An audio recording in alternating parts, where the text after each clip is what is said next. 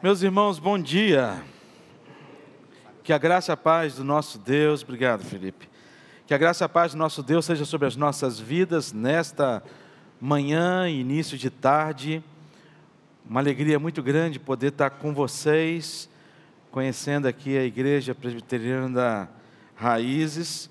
E eu vim de motorista, na verdade, a minha função era tão ser motorista dessa turminha que aqui está, que falou do viradão, do dia 27 para o dia 28, quando eu falei para minha esposa assim, Glícia, não vamos ter um viradão na igreja. Ela falou assim, o que, que é isso? Assim, baile? Esse aqui baile, Glícia.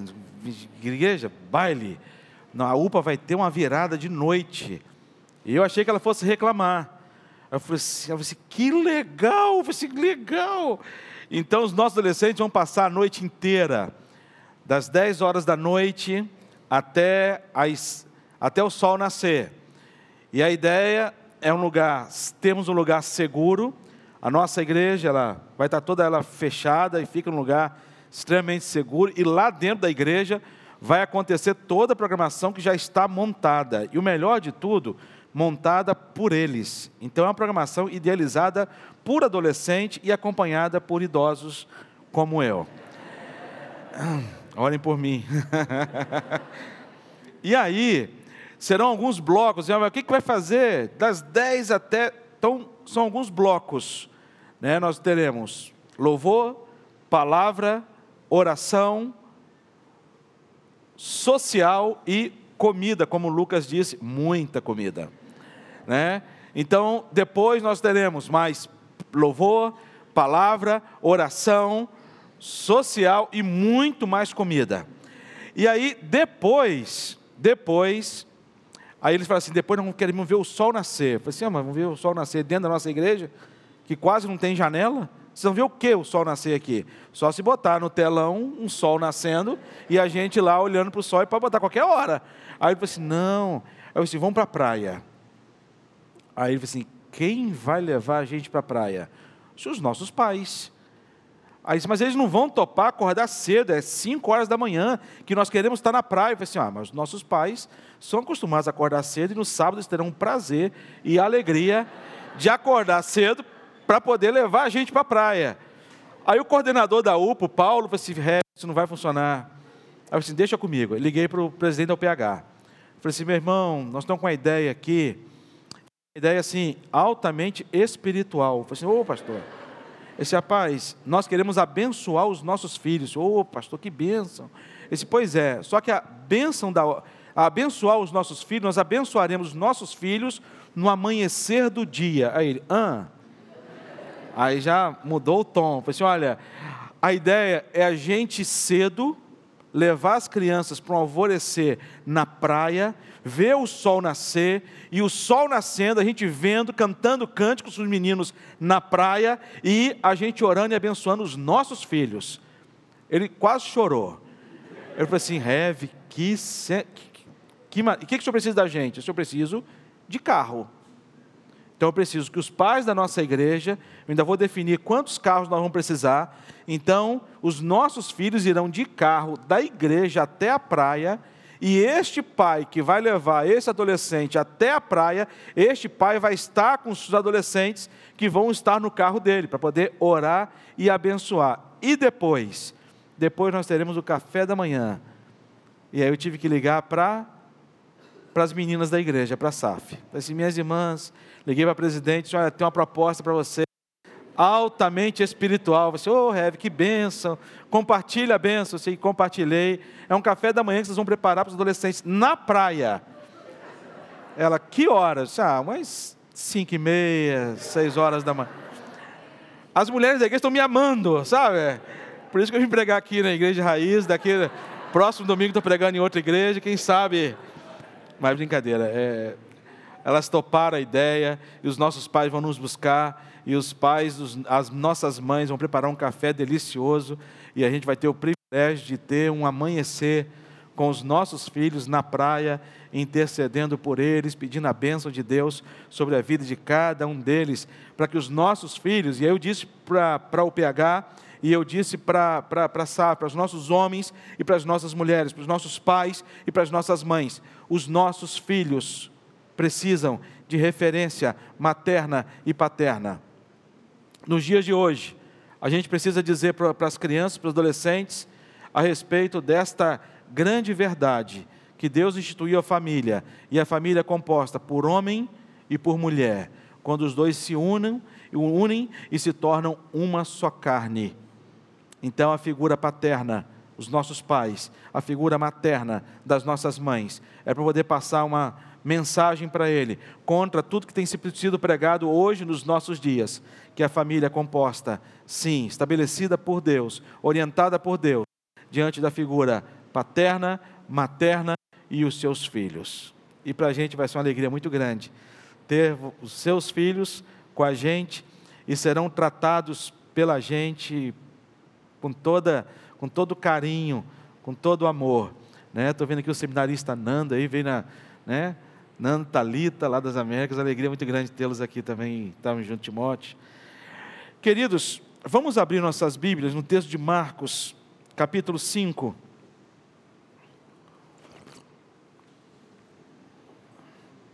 Marcos capítulo 5.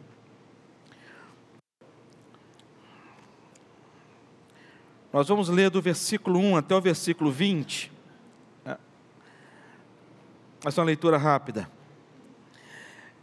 Marcos, capítulo 5, versículos 1 a 20, que diz assim: Entremente chegaram a outra margem do mar, a terra dos Gerazenos. Ao desembarcar, logo veio dos sepulcros ao seu encontro um homem possesso de espírito imundo, o qual vivia nos sepulcros, e nem mesmo com cadeias alguém podia prendê-lo. Porque, tendo sido muitas vezes preso com grilhões e cadeias, as cadeias foram quebradas por ele e os grilhões despedaçados, e ninguém podia subjugá-lo. Andava sempre, de noite e de dia, clamando por entre os sepulcros e pelos montes, ferindo-se com pedras. Quando de longe viu Jesus e correu e o adorou, exclamando em alta voz: Que tenho eu contigo, Jesus, filho do Deus Altíssimo? Conjuro-te por Deus que não me atormentes. Porque Jesus lhe dissera: Espírito imundo, sai desse homem. E perguntou-lhe: Qual é o seu nome? Respondeu ele: Legião é o meu nome, porque somos muitos e rogou-lhe encarecidamente os não mandasse para fora do país. Ora, pastava ali um monte, é, pastava ali pelo monte uma grande manada de porcos. E os espíritos imundos rogaram a Jesus, dizendo: Manda-nos para os porcos, para que entremos neles. Jesus o permitiu. Então Saindo os espíritos imundos entraram nos porcos e a manada, que era cerca de dois mil, precipitou-se despenhadeiro abaixo para dentro do mar, onde se afogaram. Os porqueiros fugiram e anunciaram na cidade e pelos campos.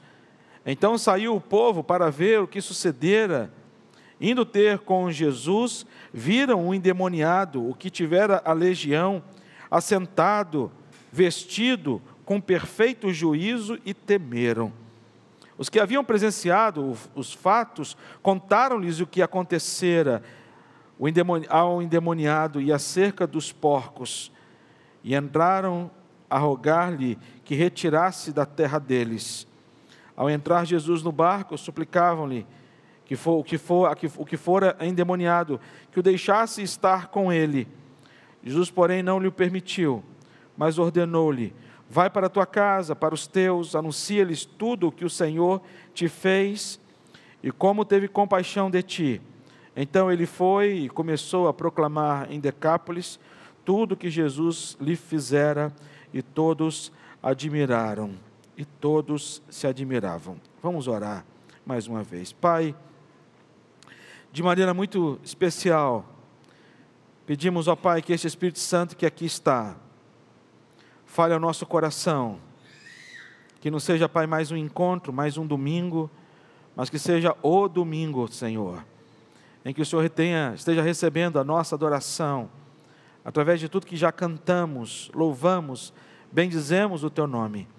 Mas também, ó Pai, fala ao nosso coração, porque nós precisamos ouvir a Tua voz. Em nome de Jesus. Amém. Amém. Queridos, eu quero falar com vocês nesta manhã, diante de uma certeza muito grande que eu tenho no meu coração, e é uma afirmação: somente Cristo e somente o cristianismo. Somente Cristo e somente o cristianismo. Quando eu era adolescente, eu tinha uma dificuldade muito grande de ir para a igreja. Meus pais é, e, e a dificuldade minha de ir para a igreja era a vontade de ir para a igreja, na minha pré-adolescência. Meu pai, meu pai foi presbítero desde 19 anos de idade. Minha mãe envolvida com, com as mulheres da igreja, na liderança com as mulheres da igreja, então eles não perdiam uma programação. O pastor marcava lá um viradão para os adolescentes, meus pais iam, sabe, para cozinhar, para poder ficar com eles. Então, eram muito envolvidos. E eu não conseguia compreender este amor e este carinho, né, esse apego dos meus pais à casa de Deus, à igreja. E eu ia, muitas vezes, na minha pré-adolescência, início da adolescência, obrigado para a igreja. Teve um acampamento da UPA muito legal, e numa, cidade próxima lá, Cachoeiro do Itapemirim, onde nós morávamos, e aí eu cheguei do acampamento, cheguei para meu pai, cheguei no domingo à tarde no acampamento, cheguei para meu pai e falei assim, pai, já, já, já, já, já participei do culto na sexta-feira, na abertura, teve louvor, pregação, sábado de manhã teve programação, louvor, palavra, sábado à noite também, domingo de manhã, hoje eu já fui na igreja, pastor já pregou, já ouvi a pregação, hoje à noite eu posso ficar em casa? Papai vai assim, hipótese alguma, se arruma e vai para a igreja comigo. Aí eu falei assim: ah, vou para a igreja. Cansado do jeito que eu estou. Né? Porque as noites, naquela época, adolescente, ele dormia bem à noite para os adolescentes que aqui estão. Né? Meia-noite a gente dormia, ficava tranquilo dormindo até o dia amanhecer. E aquela noite viradas, noites viradas, a noites viradas, eu cansado, eu falei assim, gente, eu vou para a igreja, eu vou dormir muito. E fui para a igreja. Cheguei na igreja, o pastor apresentou um pregador de fora um senhor já de idade, cabelo branco, assim como o meu. E aí o senhor, mais velho que eu. Aí o senhor foi à frente, eu olhei para o senhor e falei assim: rapaz, se fosse meu pastor, eu já ia dormir. Esse então vai ser uma canção de ninar. Aí eu já fiquei perto da minha mãe, porque o ombro era muito legal, né? já dava aquela encostadinha no ombro e já apagava. E aí ele fez uma saudação. E a saudação foi: Boa noite, cabritos. E foi aquele silêncio na igreja. Aquilo me despertou o sono. Aí ele falou assim: Boa noite, ovelhas. Aí todo mundo, boa noite. Aí eu falei assim: gente, tem cabrito e tem ovelha. Aí eu fiquei olhando, sabe, para o lado. Falei assim: ah, olhei para meu amigo e falei assim: ah, aquele é cabrito olhava para outra pessoa assim, não, dona, dona, dona Zezé, ela é ovelha, mas é uma ovelha muito. Até chegar para mim, até chegar e falei assim, gente, eu sou cabrito, eu sou ovelha. E aquilo me tirou o sono, e eu prestei atenção na mensagem dele. Quando a gente olha para esse texto aqui, a gente percebe que Cristo ele mostra a diferença da sociedade em que ele vivia, uma sociedade que tinha mais amor e mais apreço às coisas do que às pessoas. Uma sociedade que estava voltada aos seus próprios interesses, muito mais voltada aos seus próprios interesses do que os interesses das pessoas. E esse texto aqui a gente percebe de maneira muito clara a maneira como Satanás ele, ele age na vida das pessoas. Primeira coisa que ele faz é ele domina através da possessão. E aqui nesse texto fala de um homem que estava dominado por uma possessão maligna. Essa possessão maligna arrasta as pessoas à, à impureza, leva a viver um lugar imundo com os mortos. E como que a gente está cercado por uma sociedade assim? Não sei se vocês já andaram nas madrugadas aqui no centro do Rio de Janeiro. Eu fico me questionando assim, como é que uma pessoa se dá a uma condição de vida, de dormir debaixo de uma marquisa, dormir ao relento da vida, por conta de drogas e por conta de muitas outras coisas. A gente vê como que Satanás ele domina as pessoas e arrasta as pessoas para viver a impureza, faz as pessoas perderem o sentido humano.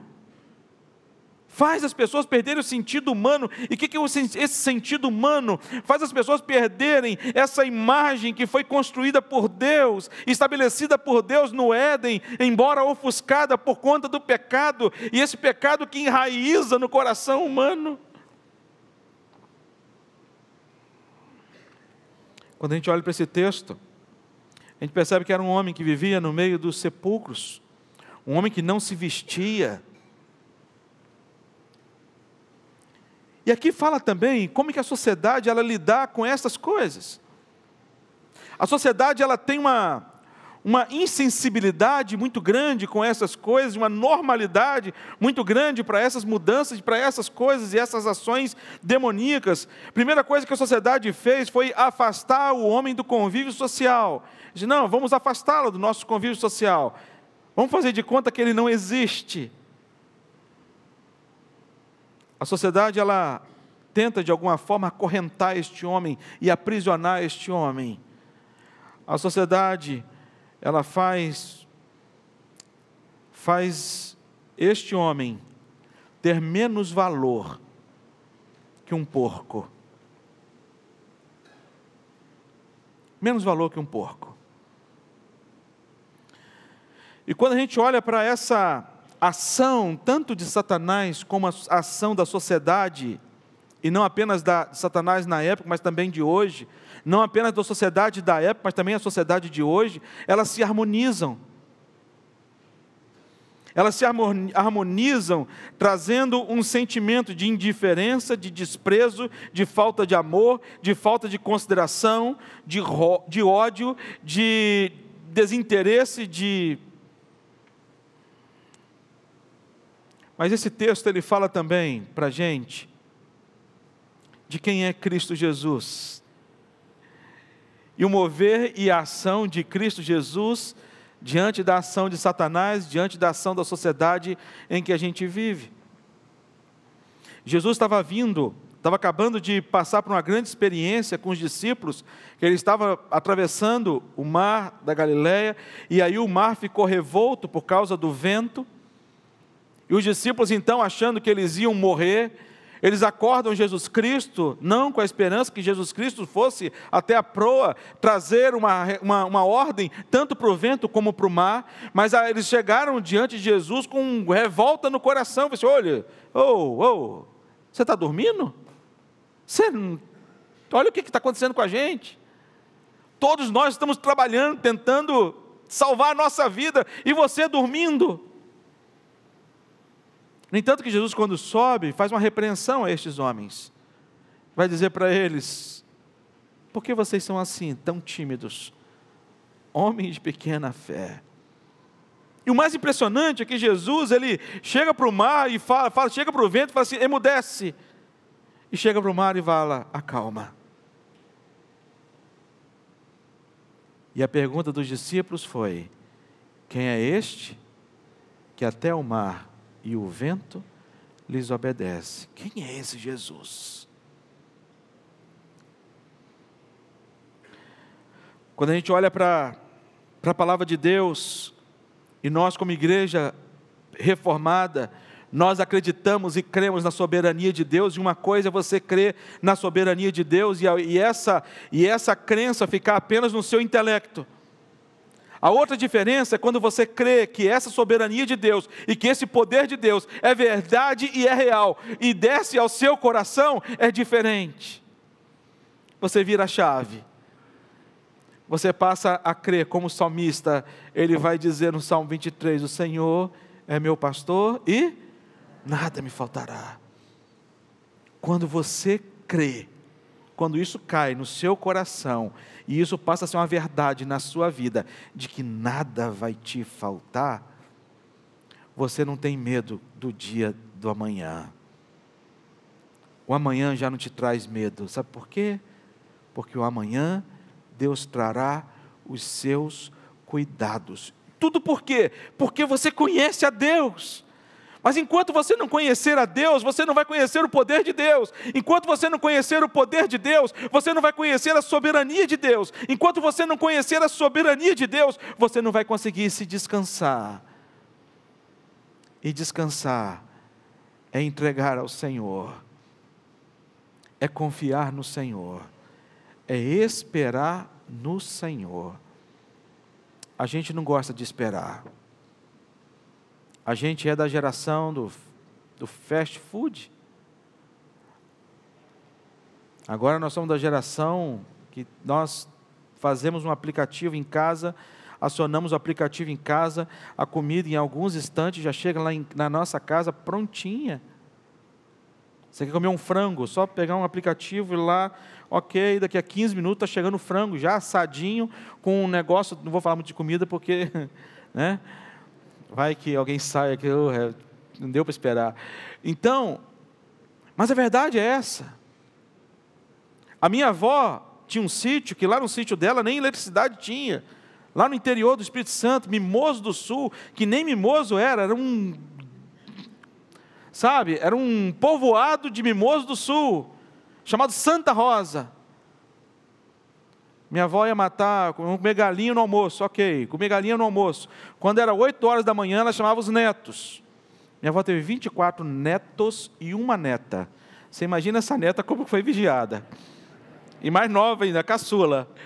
Então, 24 netos, ela chamava os netos todos disse, olha, eu quero aquele frango, aquele e aquele. E ela já sentenciava os frangos. E nós tínhamos que partir atrás. Quem conseguisse pegar tinha direito à coxa. Ah, então você imagina. Você imagina a briga. Eu sou dos caçulas do neto, nunca tinha coxa. É um problema. Hoje eu como bastante coxa, graças a Deus. Mas ela tinha que pegar 8 horas da manhã para poder preparar. A geração dela era outra, agora a nossa geração não. A nossa geração é a geração que não sabe esperar e não quer esperar.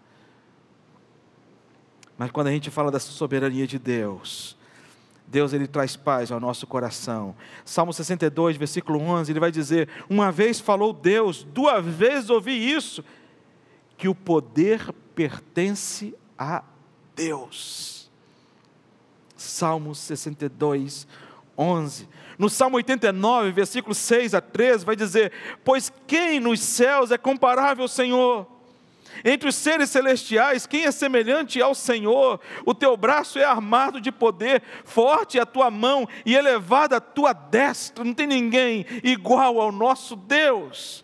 Ora, Efésios capítulo 3, versículo 20, ele vai dizer: Ora, aquele que é poderoso para fazer infinitamente mais do que tudo quanto pedimos ou pensamos, conforme o seu poder que opera em nós. Aleluia, louvado seja o nome do Senhor.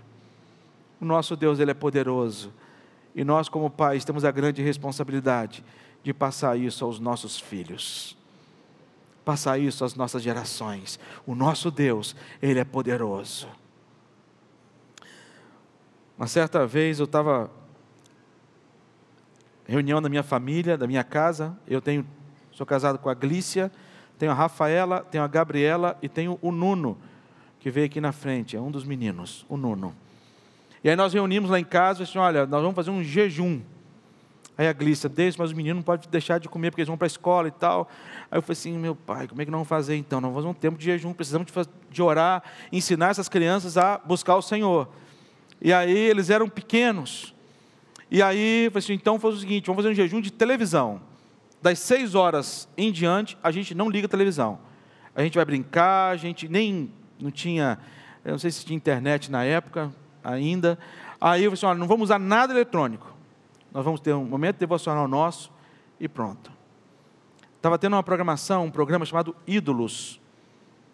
E tinha um menino no Ídolos chamado Shai, que hoje é um artista. E esse menino estava na competição do Ídolos. E a minha filha do meio, a Gabriela, falou assim: pai, nós, vamos, nós estamos tendo jejum durante 40 dias, né? Isso é 40 dias. Nós estamos no trigésimo, trigésimo dia, você é trigésimo dia. Esse pai, hoje, quem vai cantar na, na, televisão às 11 horas da noite, ou 10 horas da noite, vai ser o Shai. Eu falei assim, o que que tem? Eu falei assim, não, ele é primo da tia fulano de tal, que é primo da fulano de tal, e a gente está orando muito por ele. Eu falei assim, ah, é? E ele vai cantar hoje. Eu falei assim, minha filha, que que você, qual é a sua proposta? Eu disse, não, minha proposta é a seguinte, vocês continuam, eu assisto, e eu fico um dia mais. Vocês terminam com 40, eu termino com 41 dias. Aí eu falei, cara, tudo bolado na mente dela. Pensei, Assim, tão pequena, como é que bolou um negócio desse? Aí, aí, eu, assim, aí eu cheguei para ela, perguntei para ela, minha filha, quem é mais importante na sua vida? Jesus Cristo ou Shai? Ela parou para pensar, falou assim, ai. Eu falei assim, ai meu Deus. Aí eu falei assim, ai Senhor, tomara que seja Shai, tomara que seja, tomara que seja Jesus e tal. Aí ela chegou para mim e falou assim, pai, é Jesus. Eu falei assim, então minha filha, então vamos continuar você ora pelo Chai, deixa a vida rolar e a gente vai continuar os nossos 40 dias, porque nós temos que ir. Meu filho perguntou para mim, meu filho era menor ainda. Tinha um jogo do Fluminense, nós Fluminense. E o Fluminense estava em alta naquela época, né? Tempo bom. Aí ele chegou para mim e falou assim: pai, você não sabe da maior. Eu falei assim: o quê? Eu falei assim: Fluminense vai jogar. Ele disse: assim: é, e o Deco vai, vai, vai entrar no Fluminense. Eu falei assim: é mesmo? Eu falei assim: é ele perguntou para mim, quando vai terminar o nosso, nosso, nossa greve? Aí eu falei assim, greve? Que greve, cara? Eu falei assim, não, o que a gente está fazendo depois das seis horas, você, rapaz, não é greve, é jejum, rapaz. É uma coisa espiritual. Mas a verdade é que cada um estava orando por um assunto específico. Cada um estava orando por um assunto específico para poder, questões da nossa família. E aí, quando vieram as respostas de oração, e eu cheguei para cada um e disse: Olha, Deus respondeu a sua oração. Foi isso, isso, isso, isso, Deus fez isso. Olha que maravilha. Ó, Deus respondeu a sua oração, Deus fez isso, isso, isso. Quando eu cheguei para Gabriela do meio, queria ver o Chaves, minha filha, Deus respondeu a sua oração. Olha o que, que Deus fez. Fez isso, isso, isso, isso, isso mais. Ela falou assim: É, pai, Deus exagerou. Eu falei assim: É.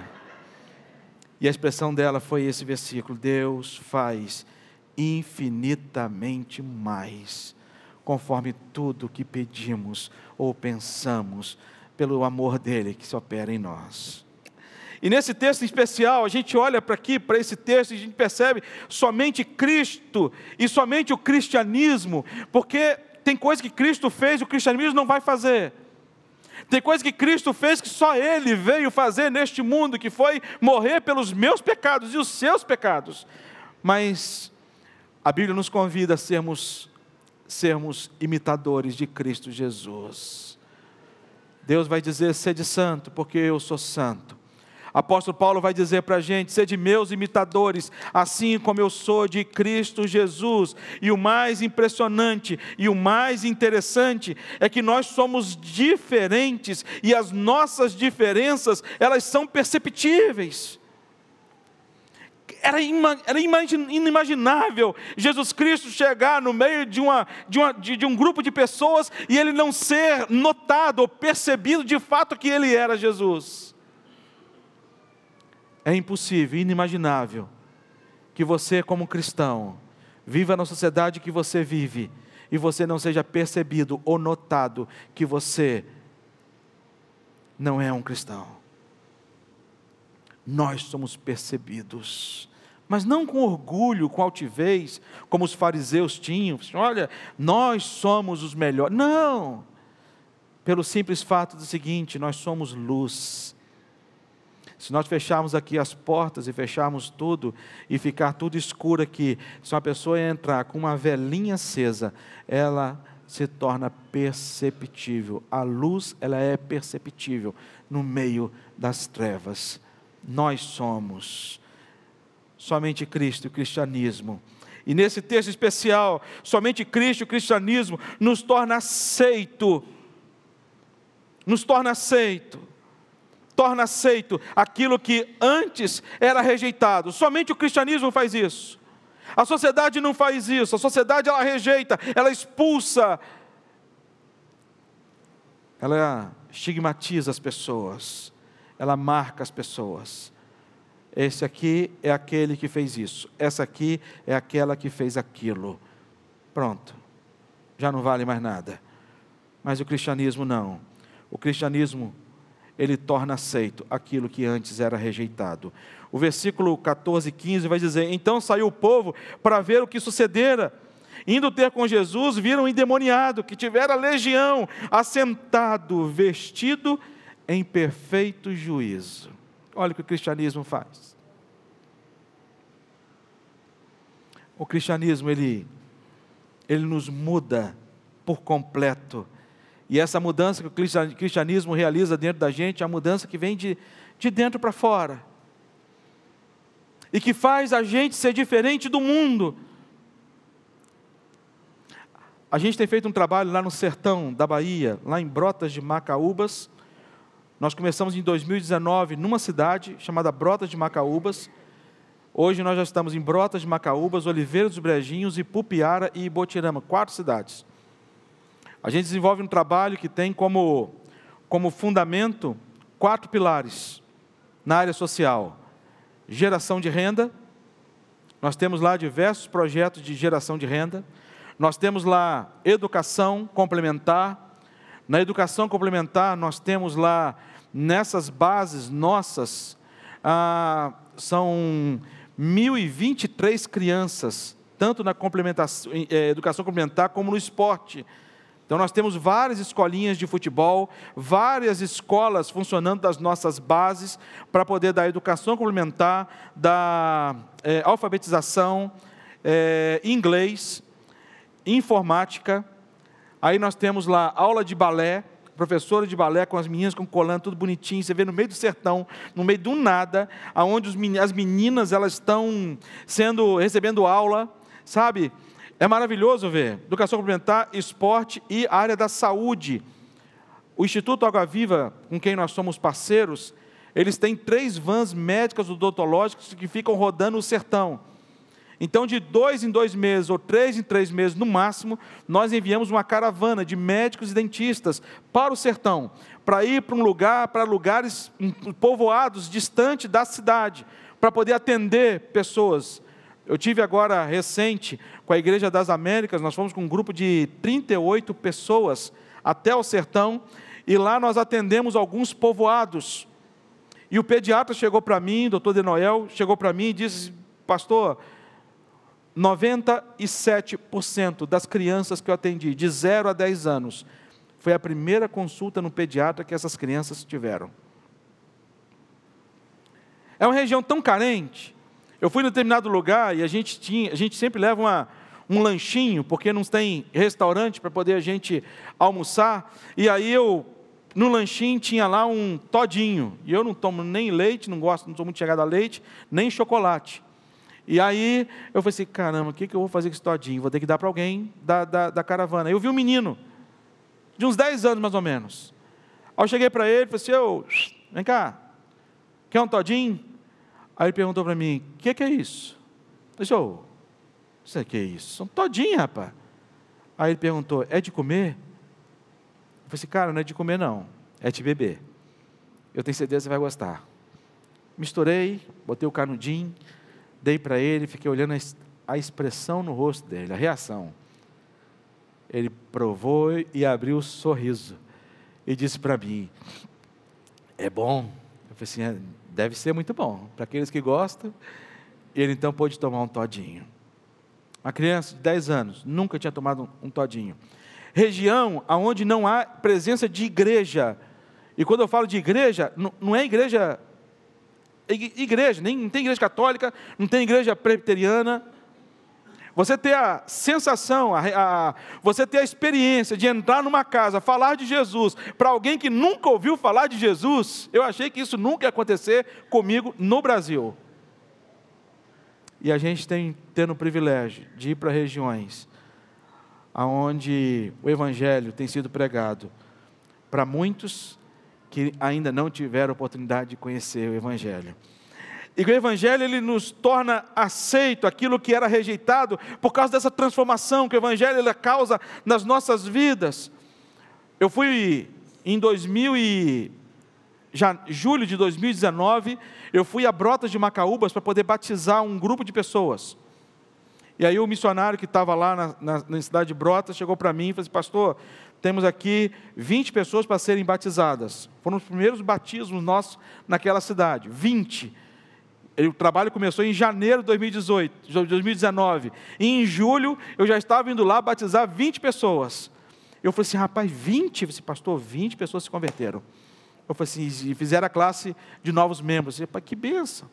Mas tem um irmão aqui que quer conversar com o senhor antes de ser batizado. Eu disse, está ótimo. Fomos fazer trabalho de evangelização, de casa em casa. E eu bati palma numa das casas. Aí um senhor foi, a senhora foi, olhou para mim e falou assim: O senhor é o pastor Davidson? Eu falei assim: Rapaz, já estou famoso aqui na cidade. Aí disse: Sou. Eu falei assim: Nós somos também da igreja pebesteriana. Eu falei assim: Ah, que bom que são da pebesteriana. Eu também sou da pebesteriana. Então tá ótimo, estamos na mesma igreja. Aí ela falou assim: O meu marido quer conversar com o senhor. Aí eu chamou o marido. Ele disse: Ah, pastor, que bom que quer conversar com o senhor. Eu estou para ser batizado amanhã, mas eu preciso conversar com o senhor antes, porque eu quero que o senhor vá comigo aqui do lado, na casa do meu vizinho. E eu pensei, disse, que benção, o cara vai ser batizado e já vai convidar o vizinho, amigo e irmão para poder participar. Eu disse, vamos lá. E fui com ele do lado. Chegou do lado, ele bateu palma, viu a mulher, e a mulher já gritou com ele: O que, que você está fazendo aqui na frente da minha casa, seu? E soltou uma palavrão. Eu falei assim: É. Evangelismo explosivo, deve ser, uma coisa assim. Aí, aí eu falei assim, meu irmão, deixa essa conversa depois, depois a gente conversa. Não, pastor, eu tenho que falar com o seu marido. Some daqui, que bate boca. A mulher bate. Vem o marido, já vem o marido com a faca na mão. Aí eu falei, Senhor, entrego o meu espírito, o Senhor possa receber. Aí o cara já chegou também falando mil e umas para ele. E ele então chegou, falou assim, eu quero só que você me escuta. Eu apelei para o cara, meu irmão, só escuta, por favor. Não sai desse portão para cá, não. O portão estava aberto, eu fechei o portão. Aí eu fiquei perto do portão para poder, caso ele avançasse alguma coisa, eu corresse, não, eu, eu segurasse. Mas, mas aí ele chegou para aquele homem e falou assim: Eu vim hoje aqui falar uma coisa para você. Eu vim declarar o meu perdão a você pelo que você fez com a minha filha há oito anos atrás. Aquele vizinho tinha violentado a filha daquele rapaz, sexualmente. E ele falou assim: agora eu vou ser recebido como membro, mas eu não posso ser recebido como membro antes de vir aqui declarar o meu perdão a você. Você está perdoado. Eu passei oito anos da minha vida acordado, pensando uma forma de te matar mas agora eu vou passar as noites acordado, pensando uma forma de te salvar através de Cristo Jesus. Está perdoado. Meu batismo é amanhã, 8 horas, na igreja pebesteriana. E você é meu convidado. E saímos, fomos para a casa dele. E eu tinha que entrevistá-lo para ser membro da igreja. Tinha um monte de perguntas sobre Calvino para ele. Eu falei assim, gente, um homem desse já deu provas da presença de Cristo na vida e no coração dele. Sabe, quando a gente olha para esse encontro proposital de Jesus com este homem, nós vemos que Jesus ele tem poder infinitamente maior, até que todo o inferno juntos. Jesus tem poder maior do que toda a força que existe. E Deus opera este poder na vida da sua igreja nesse Novo Testamento, através da nova aliança que ele fez na sua própria vida. Torna aceito aquilo que era rejeitado, porque para Deus não existe caso perdido, e aliás, Ele é expert em ir em contra ou ir ao encontro de pessoas perdidas.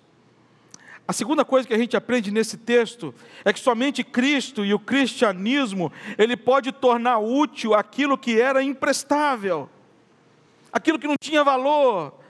Quando aqui no versículo 19 ele vai dizer: Jesus, porém, não lhe permitiu, mas ordenou-lhe: vai para a tua casa, para os teus, anuncia-lhes tudo o que o Senhor te fez e como teve compaixão de ti.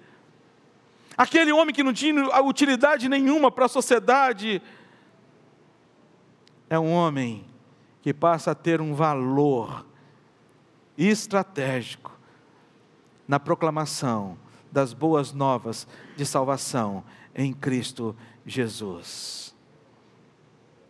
E se você percebe o contraste entre a sociedade e aqueles, aqueles que são cristãos, a diferença é que a sociedade, o clamor dela, o clamor da sociedade, ela foi justamente contrária a tudo aquilo que ele, ele havia suplicado.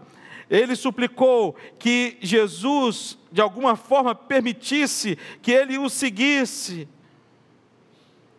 Mas a sociedade, no versículo 17, ele vai dizer: ao entrarem, ao entraram a rogar-lhe, e entraram a rogar-lhe, é, e entraram a rogar-lhe que se retirasse da terra deles.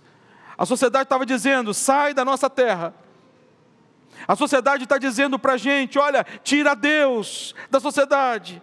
A sociedade está dizendo: olha, não existe uma verdade absoluta. A sociedade está dizendo: essa Bíblia, ela está totalmente ultrapassada, não tem sentido para a gente. Mas nós entendemos que a ação de Satanás e a ação do mundo ela passa, mas a ação de Deus ela permanece. Entendemos que através da ação de Deus nós recebemos uma missão importante, e a missão importante que nós recebemos não é de ficarmos no museu, como, como sabe, ou então numa loja, numa vitrine de loja, para as pessoas passarem e olharem nossa, aquilo ali que é um cristão, olha que lindo, que maravilhoso. Ou então desfilar nas passarelas de Paris para poder causar inveja em todas as pessoas. Não. Nós fomos alcançados por Jesus Cristo uma missão. Por isso que Pedro vai dizer: Nós somos um povo eleito, sacerdócio real, nação santa, povo de propriedade exclusiva de Deus, a fim de proclamar as virtudes daquele que vos chamou das trevas para uma maravilhosa luz. Deus nos chama e tem muita coisa para a gente fazer, meus irmãos. A demanda é muito grande. Quando eu li aquele texto que a seara é grande, os trabalhadores são poucos, eu falo assim: Deus, só está errado. São muitos trabalhadores e a seara que é pouca. Sabe por quê, Deus? No meu presbitério tem pastores sobrando, sem campo, não tem para onde ir. Em vários presbitérios do Brasil, embora não exista essa nomenclatura dentro da igreja presbiteriana, mas pastores sem campo. Quando nós começamos o trabalho no sertão e começamos a ampliar os trabalhos no sertão, eu estou com duas cidades para começar o trabalho no sertão, prontas para trabalhar. Eu tenho recurso financeiro, eu tenho, tenho projeto, eu tenho casa para o cara morar, eu tenho tudo, só não tenho o obreiro. E aí eu fui entender: Deus, a seara é grande, os trabalhadores são poucos.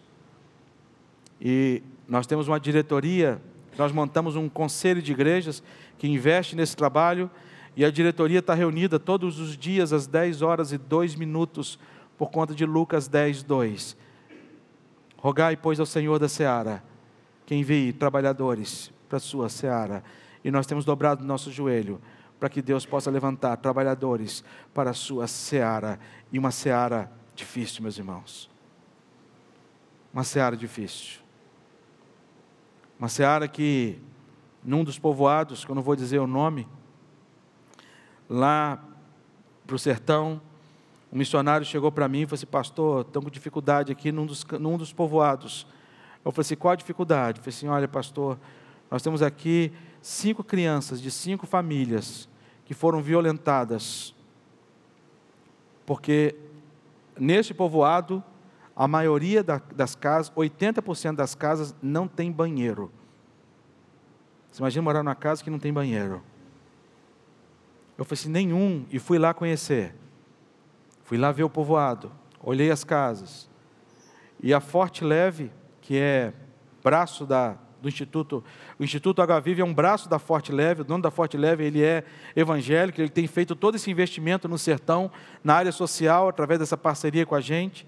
Ele desenvolveu um banheiro, tipo um banheiro químico, só que é um banheiro que você instala ao lado da casa da pessoa. Um banheiro com duas, dois assentos de privada e ele pode utilizar seis meses uma privada, depois de seis meses ele lacra uma e a outra fica em uso durante seis meses. Depois de seis meses, ele pega todo aquele material, pode jogar fora no meio ambiente, que não vai agredir o meio ambiente nem as pessoas. Então, é um banheiro com chuveiro, com lavatório, tudo certinho. E eu, conversando com o dono da Forte Leve, disse, rapaz, qual o custo desse banheiro? Ele disse, pastor, eu faço para você em preço de custo instalado. E nós então começamos a instalar banheiros. Já instalamos seis banheiros em casa de seis famílias, porque as crianças eram violentadas quando elas iam usar o banheiro. Os mais velhos vigiavam e iam lá e faziam maldade com as crianças. Nós temos muito a fazer. Eu vi o trabalho que vocês realizam aqui a parceria que vocês têm com a igreja de São José dos Campos. São José dos Campos. Eu louvo a Deus por esta igreja ser uma igreja que não está olhando apenas e tão somente para si mesmo. E por último lugar, somente Cristo, o cristianismo, ele torna admirado aquilo que antes era ultrajado. Versículo 20 do Marcos capítulo 5, ele vai dizer: Então ele foi e começou a proclamar em Decápolis tudo o que Jesus lhe fizera. E o versículo seguinte, que é maravilhoso, a, a parte final do versículo é maravilhosa. E todos se admiravam. Todos se admiravam. Porque o encontro proposital com Jesus revelou, primeiro, que a restauração, ela chama a atenção das pessoas. Quando eu fui com aquele homem naquela casa, e aquele homem declarou perdão àquele senhor. Eu olhei para aquele homem e falei assim: rapaz, somente por Deus, para uma pessoa. E eu tenho convivido com ele no sertão. Ele é o nosso diácono lá na nossa igreja lá, o cara que serve a gente lá na igreja lá. E a alegria daquele homem de estar na presença de Deus. E aí, toda vez que eu encontro com ele, eu falei assim, pastor, um peso saiu dos meus ombros a restauração de Jesus faz as pessoas serem admiradas. E por quê? Porque a restauração de Jesus faz morrer o velho homem. O velho homem morreu. A restauração de Jesus faz nascer um novo homem. É uma nova criatura, uma nova mulher. A restauração de Jesus faz que a gente se pareça com Cristo. E é por isso.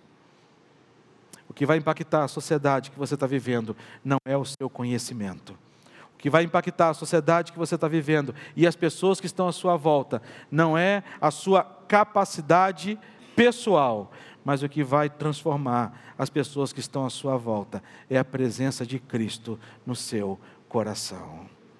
E a minha oração é que esse Cristo, de fato, esteja presente na sua vida, para que você se diferencie deste mundo, mas não uma diferença orgulhosa, com vanglória no coração, mas que você possa olhar para a sociedade, olhar para pessoas e entender que o cristianismo e Cristo, ele torna aceito aquilo que era antes rejeitado, aquilo que era antes imprestável, aquilo que era antes ultrajado. Para Cristo, todas as pessoas são alvos da graça, da sua misericórdia e do seu amor. Vamos orar? Deus, molda o nosso coração, Pai,